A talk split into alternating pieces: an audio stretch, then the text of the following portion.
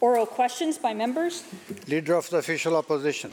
Thank you, uh, Mr. Speaker. Well, we know the Premier likes to hide from making tough decisions, which is why there is a 17-step process for 61 school boards that will end with a patchwork of vaccination policies across the province. But the government's habit of hiding information has meant that parents, staff, teachers have been kept in the dark when it comes to knowing the health risks in our schools. This quote from the president of the BCTF. It's unacceptable that over a year and a half into this pandemic, there is still no province-wide consistency in how exposures and clusters in schools are defined and reported, end quote. So will the Premier finally step up and provide the up-to-date notifications in schools that parents and teachers deserve and have been calling for. Minister of Education.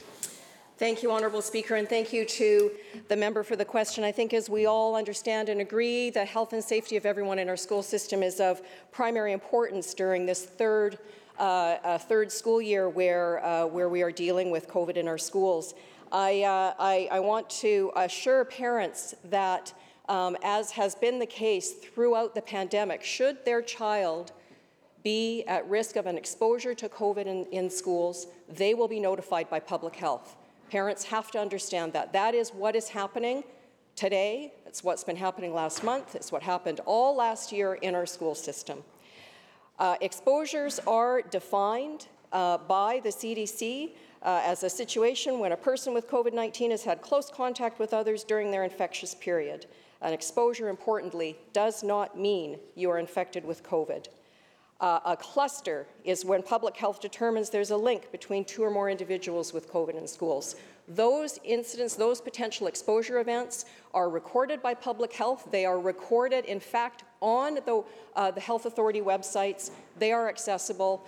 Uh, uh, stu uh, students or, or, or, staff who have been um, at risk of an exposure are directly contacted by public health. That is what's happening today across our school system.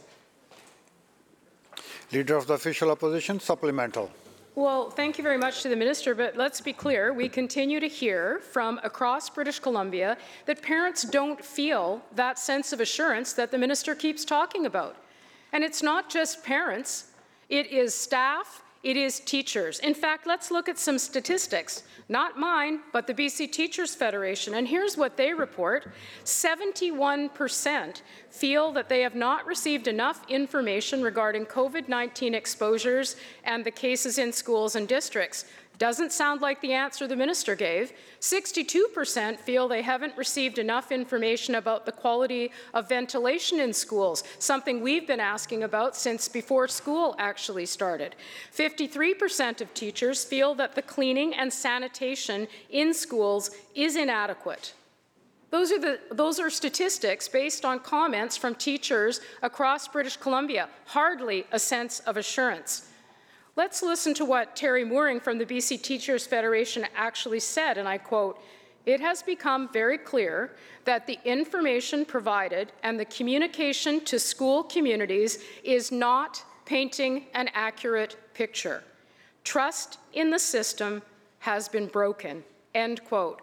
Hardly any sense of assurance. There is concern, there is confusion, there is lack of consistency, and parents and teachers want and deserve answers. Will the Premier get up today and provide that desperately needed assurance? Minister of Education. Thank you. Thank you very much, Honourable Speaker. And I, I thank the member for pointing to uh, uh, for pointing to concerns raised by, by, by teachers. I, I, have to say it is it's an interesting uh, it's an interesting uh, change in, in perspective on members of the BCTF. I think it's quite, I think it's been quite some time since the, uh, uh, the members on the other side of the House have actually um, stood up and advocated for uh, something the BCTF has actually said.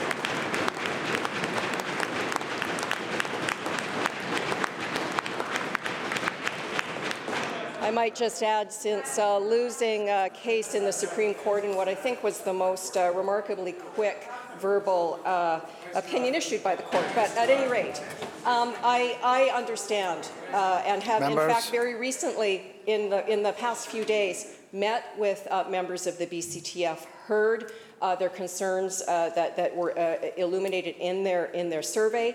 I know that school boards, that district staff, that principals are working with their community, are working with families, are working with their members, are working with their occupational health and safety committees in schools, in school districts throughout the province to address the very issues uh, that have been raised. We are going to continue to work in collaboration at a provincial level and at a district level as we work through uh, this, this challenging time in the pandemic. And I thank the member for, uh, for, their, for her concern. Member for Surrey South. Thank you, Mr. Speaker. On Monday, the Minister of Advanced Education's excuse for not enforcing vaccine guidelines at universities was that professors are happy. Well, that response got a failing grade. Dr. Isabel Alaba from UBC says, and I quote, I'm not excited. I'm exhausted and burned out, thanks in part to you and your abdication of responsibility, end quote. And UBC's Alma Mater Society says the rollout that was promised for the start of the school year has taken far too long. Mr. Speaker, through you, has the Premier been skipping class or will he finally listen to concerned professors?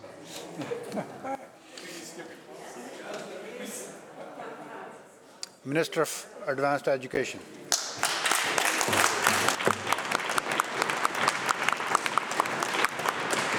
Thank you, Honorable Speaker, and through you to the member. Um, I know it has been a very difficult two years as we have pivoted very quickly to, during COVID times, uh, to virtual learning.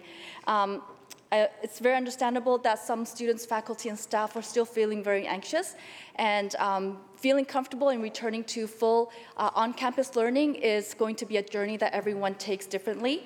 Um, we do have some measures in place, and we follow the guidance of the PHO. Uh, we have masks in classrooms, in public indoor spaces, proof of vaccination in uh, student housing, and uh, many parts of campus life, such as restaurants, pubs, and ticketed events. And as well, we do have protocols to monitor and respond to outbreaks. Honorable Speaker, um, as I have said before, that there is mechanisms for post-secondary institutions or colleges and universities to be able to put in um, above and beyond guidelines of what the PHO would like, uh, and they are um, able to work with the public health as well. Thank you.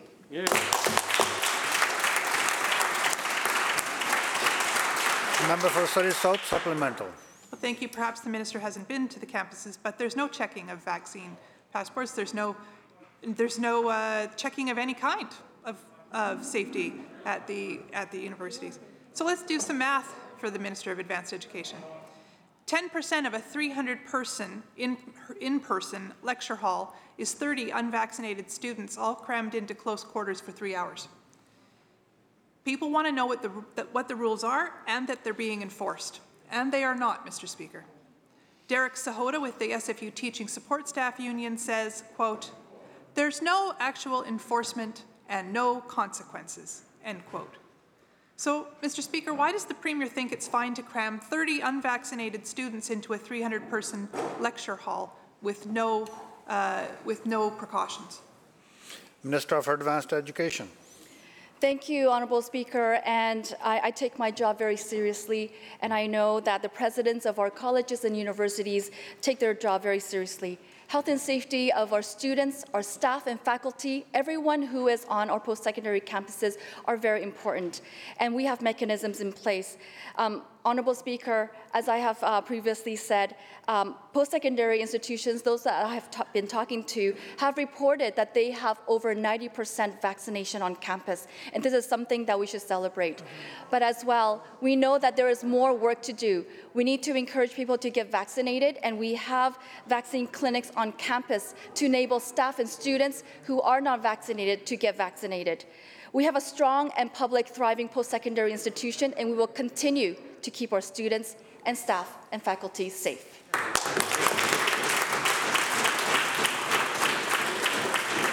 Leader of the third party. Thank you, Honourable Speaker. Tsow-Tun Le Lum means helping house. Tsow-Tun Le Lum is an addictions recovery centre for residential school survivors and their families, currently based in Nanoose Bay. They offer a 40-day residential program grounded in culture and tradition for Indigenous participants who are in long-term recovery. Tsow-Tun Le Lum, I'm excited, is in the process of building their new helping house in the Cowichan Valley. When I met with the executive director, Nola Jeffrey, this summer, we were surprised to learn from her that they are having to fundraise for their capital budget. The province was set to give $20 million towards restoring places of healing, with Tsow-Tun Le Lum earmarked for part of this money, but they haven't seen any yet. And now the Healing House is on the hook for a $5 million funding gap to build their new centre. After a year of promising to expand treatment options and in the midst of this devastating drug toxicity crisis, an Indigenous run facility near Duncan is forced to find its own funding to offer a place to heal for survivors of residential schools. My question, Honourable Speaker, is to the Minister of Mental Health and Addictions. Why has this government not funded construction for an important place of healing? Minister of Mental Health and Addictions. Thank you, Mr. Speaker. We are funding the Tsow-Tun Le Lum rebuild in Duncan. It's one of the many projects that the province of British Columbia is very proud to be a partner with First Nations Health Authority.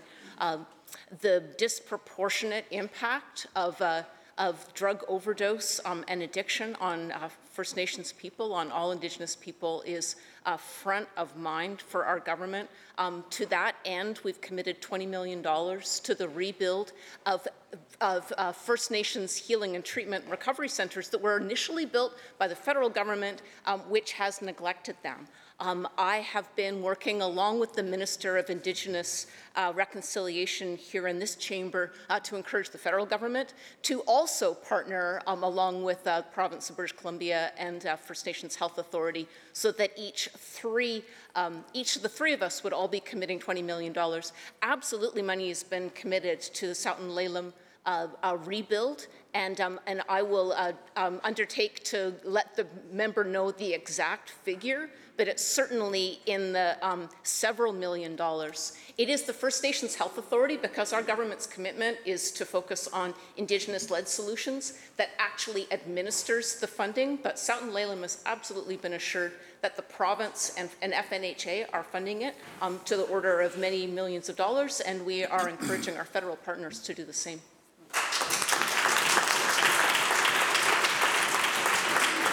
Leader of the Third Party Supplemental. Uh, thank you, Honourable. Thank you, Honourable Speaker.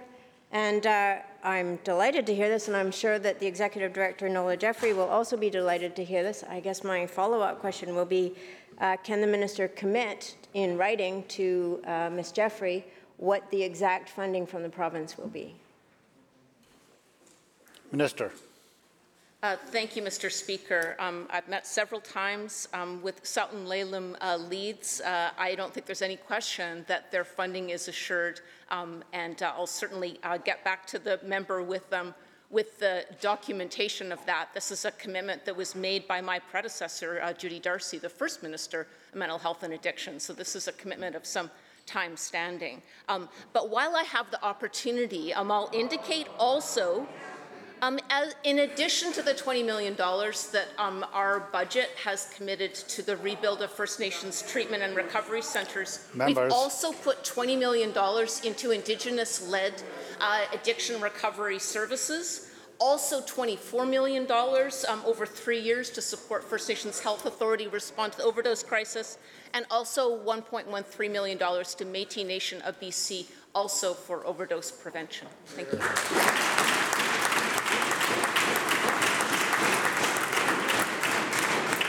House Leader of the Official Opposition. Thank you, Mr. Speaker. As a, as a, relatively new House Leader still in this place, I often find myself looking through Hansard and, and trying to reflect on what previous House Leaders did, either in opposition or in government. And it was uh, surprising to me, and I was thankful to find that on October 7th, 2015, uh, the now House Leader for Government, who was the House Leader for Opposition at the time, reaffirmed rules around question period for this House around how questions can be asked. And, and I'll quote very briefly, I would draw your attention to the standing orders, MacMinn's fourth edition, 41A, page 141, Erskine May's edition 23, page 345, Beauchesne's sixth edition, page 119. that deal with questions to private members. The authority states that the only time you can ask to a private member is a chair of a committee. And in fact, that was upheld and questions were asked by the then House Leader uh, for questions to a chair of the committee. So, Mr. Speaker, on June 16, 2021, this Assembly agreed that a statutory special committee be appointed to review the Freedom of Information and Protection of Privacy Act. My question is for the chair of that committee. On August 23rd, the chair of that committee said, and I quote, at their meeting, we will reconvene at some point, likely in the fall, end quote. So to the chair of the committee, the member for Port Moody Coquitlam, can the chair tell this House when the committee will meet next? Uh, Members, um, the question I- is in order, but the member from Port Moody Coquitlam has no obligation to stand up and answer if he doesn't want to. If he feels comfortable, he can answer, or we can ask the minister. Member.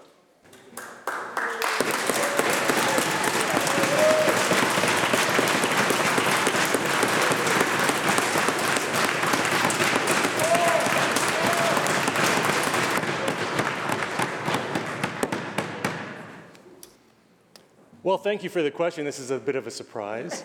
Um, I actually was. Could, could, I, could you please clarify the question one more time before I, before I answer? I want to make sure I answer correctly. When are we meeting next? Okay, take, take a seat. Take your seat, Yes. member. The, uh, the committee will, um, will meet, uh, at, at the current plan, as I understand it, is uh, we, we will meet within the next few weeks. Um, and the committee is dedicated to reviewing the, the, uh, the Freedom of Information and Privacy Act. And, uh, and we will, we will uh, look forward to doing that work. Thank you.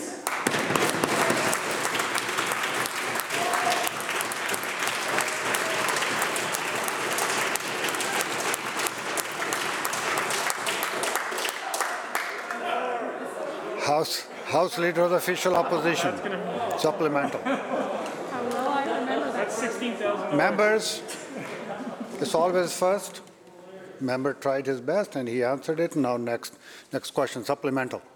Thank you, Mr. Speaker. And it's unfortunate the government finds this a laughing matter, but it is a very important statutory committee uh, that the member chairs, uh, doing very important work or trying to do very important work. And one would hope, I mean, we saw the, the attempts at ministers to get the member to not answer the question. One would hope they're not trying to direct a statutory committee's work at the same time.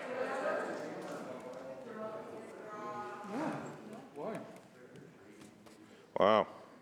Seems to have struck a nerve there. Too bad they didn't have this much to say when the bill was up for debate.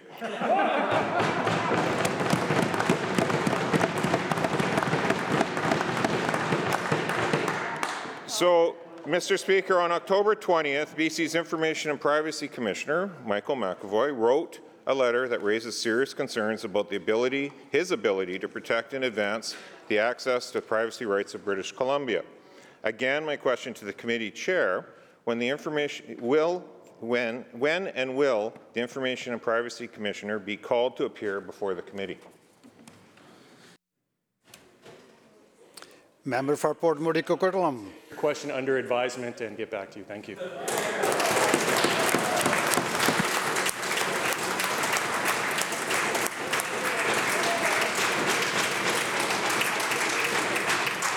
Member for Abbotsford West. Uh, Thanks, uh, Honorable Chair. And uh, my question is also for the member for uh, Port Moody, the uh, chair of the committee, and uh, follows on the authority to uh, pose questions about the uh, the agenda for that committee. Uh, Can the uh, can the chair, the member for Port Moody, uh, uh, indicate uh, has the uh, the special committee placed on its agenda uh, consideration of whether or not the Premier's office office should be subject to uh, FOI regulations? Member for Port Moody.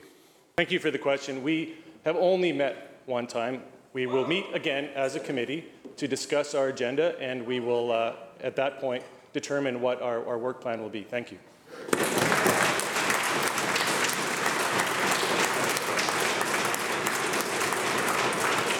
Member for Abbotsford West supplemental.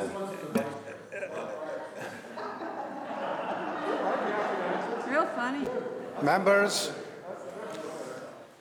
member for Abbotsford West has the floor. Uh, Thank you, uh, Honourable Chair. Can the uh, Chair of the committee uh, undertake to this House that the uh, committee will be called to convene uh, prior to the uh, final votes on Bill 22? Member for Port Moody Coquitlam. Thank you. As I said earlier, uh, we will be meeting in the next few weeks. I cannot give you uh, a, a, an exact answer on the date we're going to meet yet, but I will take your question under advisement. Thank you.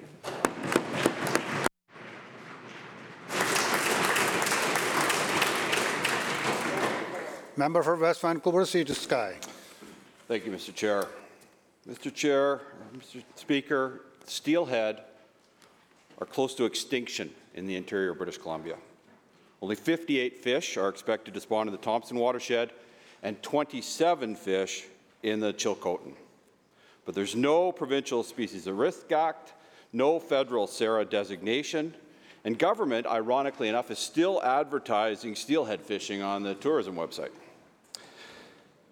Question to the Premier Does the Premier intend to take strong action on steelhead, or is he happy enough to let Fraser River steelhead go extinct?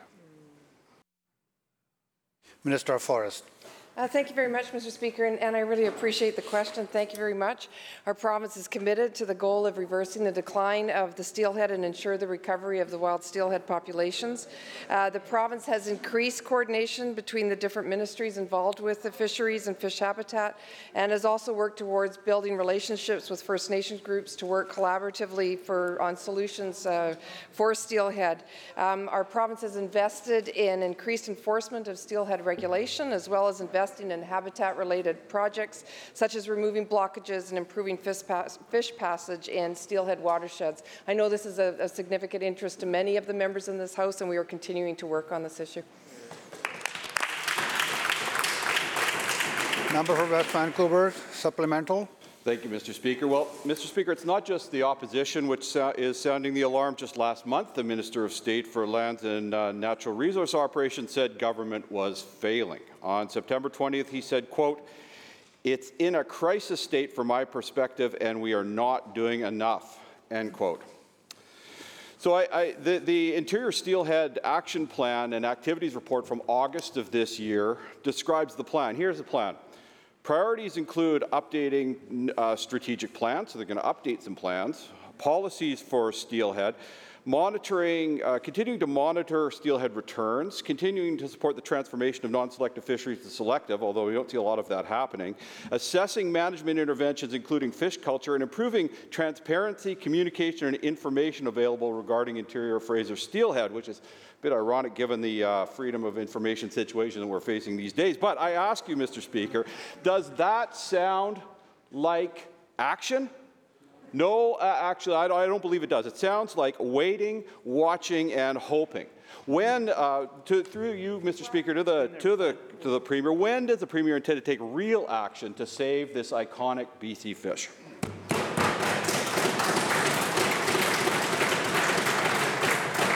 Minister of Forests and Lands. Uh, Thank you, Mr. Speaker. And, and the province continues to explore the different options, such as hatcheries and other interventions, to determine if Members, when they are let's listen to feasible the answer, and when please. they are appropriate. And also having those really important discussions with First Nations, who are also looking into these issues. In the longer term, we are working to increase these populations back to their previous run sizes, increasing their resiliency and ability to support fisheries, all with the goal of reversing the decline of the steelhead. Member for Fraser Nicola. Thank you, Mr. Speaker. The steelhead have almost disappeared, but the Premier's promise of legislation to protect them has vanished entirely. On November 21, 2019, the Minister of Environment stood in this House and said, quote, "It is in my mandate and has been since day one to develop BC species at risk legislation." End quote. But I have here the minister's current mandate letter. There is no mention of legislation to protect steelhead. Zero It's gone extinct. to the Premier, why did he break his promise to protect an iconic species like steelhead? Minister of Environment. Thank,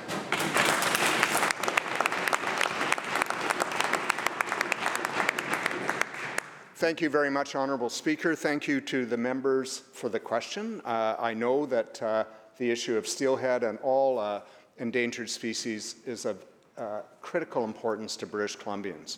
We're taking a number of measures uh, in this government to look at the variety of ways in which we can uh, protect and enhance biodiversity. Uh, the member is correct that uh, a specific reference to species at risk legislation is no longer in my mandate letter, but what is in my mandate is to work with other ministers to take action to protect uh, biodiversity and species. We have been in a variety of meetings with the federal government. We've established uh, uh, the Canada-BC uh, Nature uh, Agreement, and we are uh, looking forward to working on that with the new federal minister and, uh, and completing that to put in place a framework through which we can work with Indigenous people and all British Columbians to put in place the measures that are required to protect biodiversity and species at risk. Member for Fraser Nicholas, supplemental. Thank you, Mr. Speaker. 57 fish.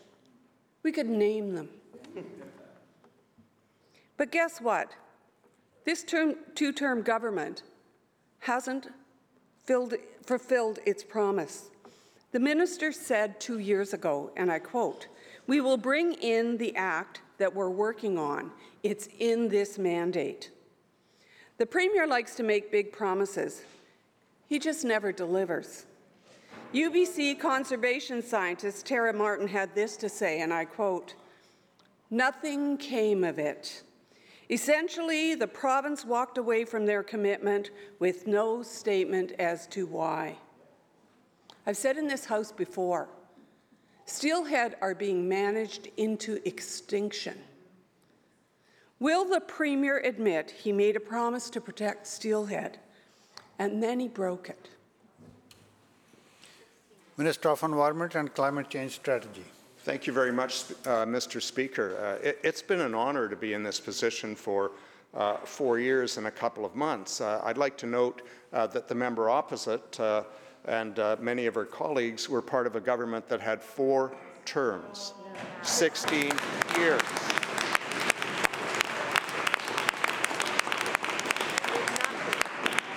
No species at risk legislation. Members, appointed. Order, please. Order. Appointed a committee Order. to review measures to address species at risk. And guess how many of the recommendations of that committee were implemented? Zero. Zero. Honorable Speaker, we continue to work on the issue of protecting biodiversity, whether it's through uh, the plans to implement the strategic review of old growth, Members will come to order through now. whether it's through various actions that we've taken to restore habitat and watersheds. We will continue to work with Indigenous people and people around British Columbia and the federal government to create a workable framework that protects species at risk in British Columbia, steelhead, caribou, marbled, marbled murrelet, northern goshawk, and others. Thank you.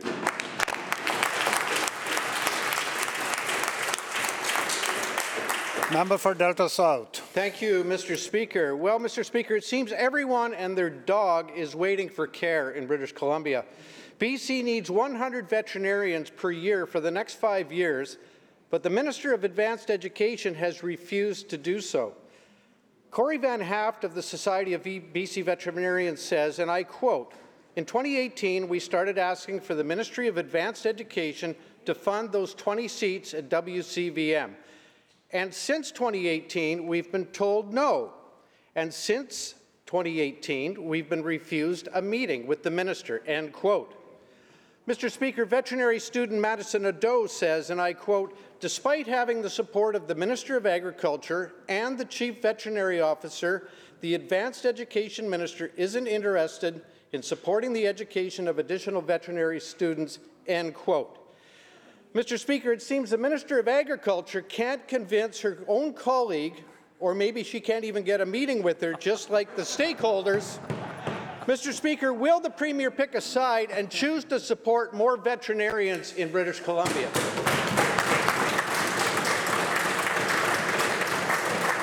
Minister of Advanced Education.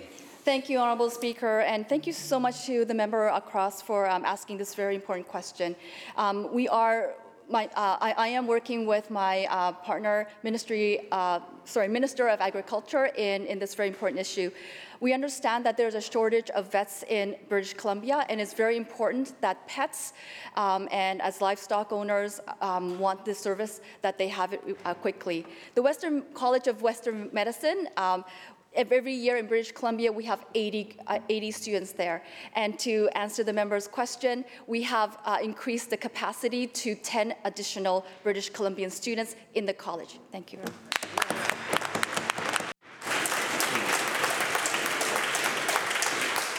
That ends the question period.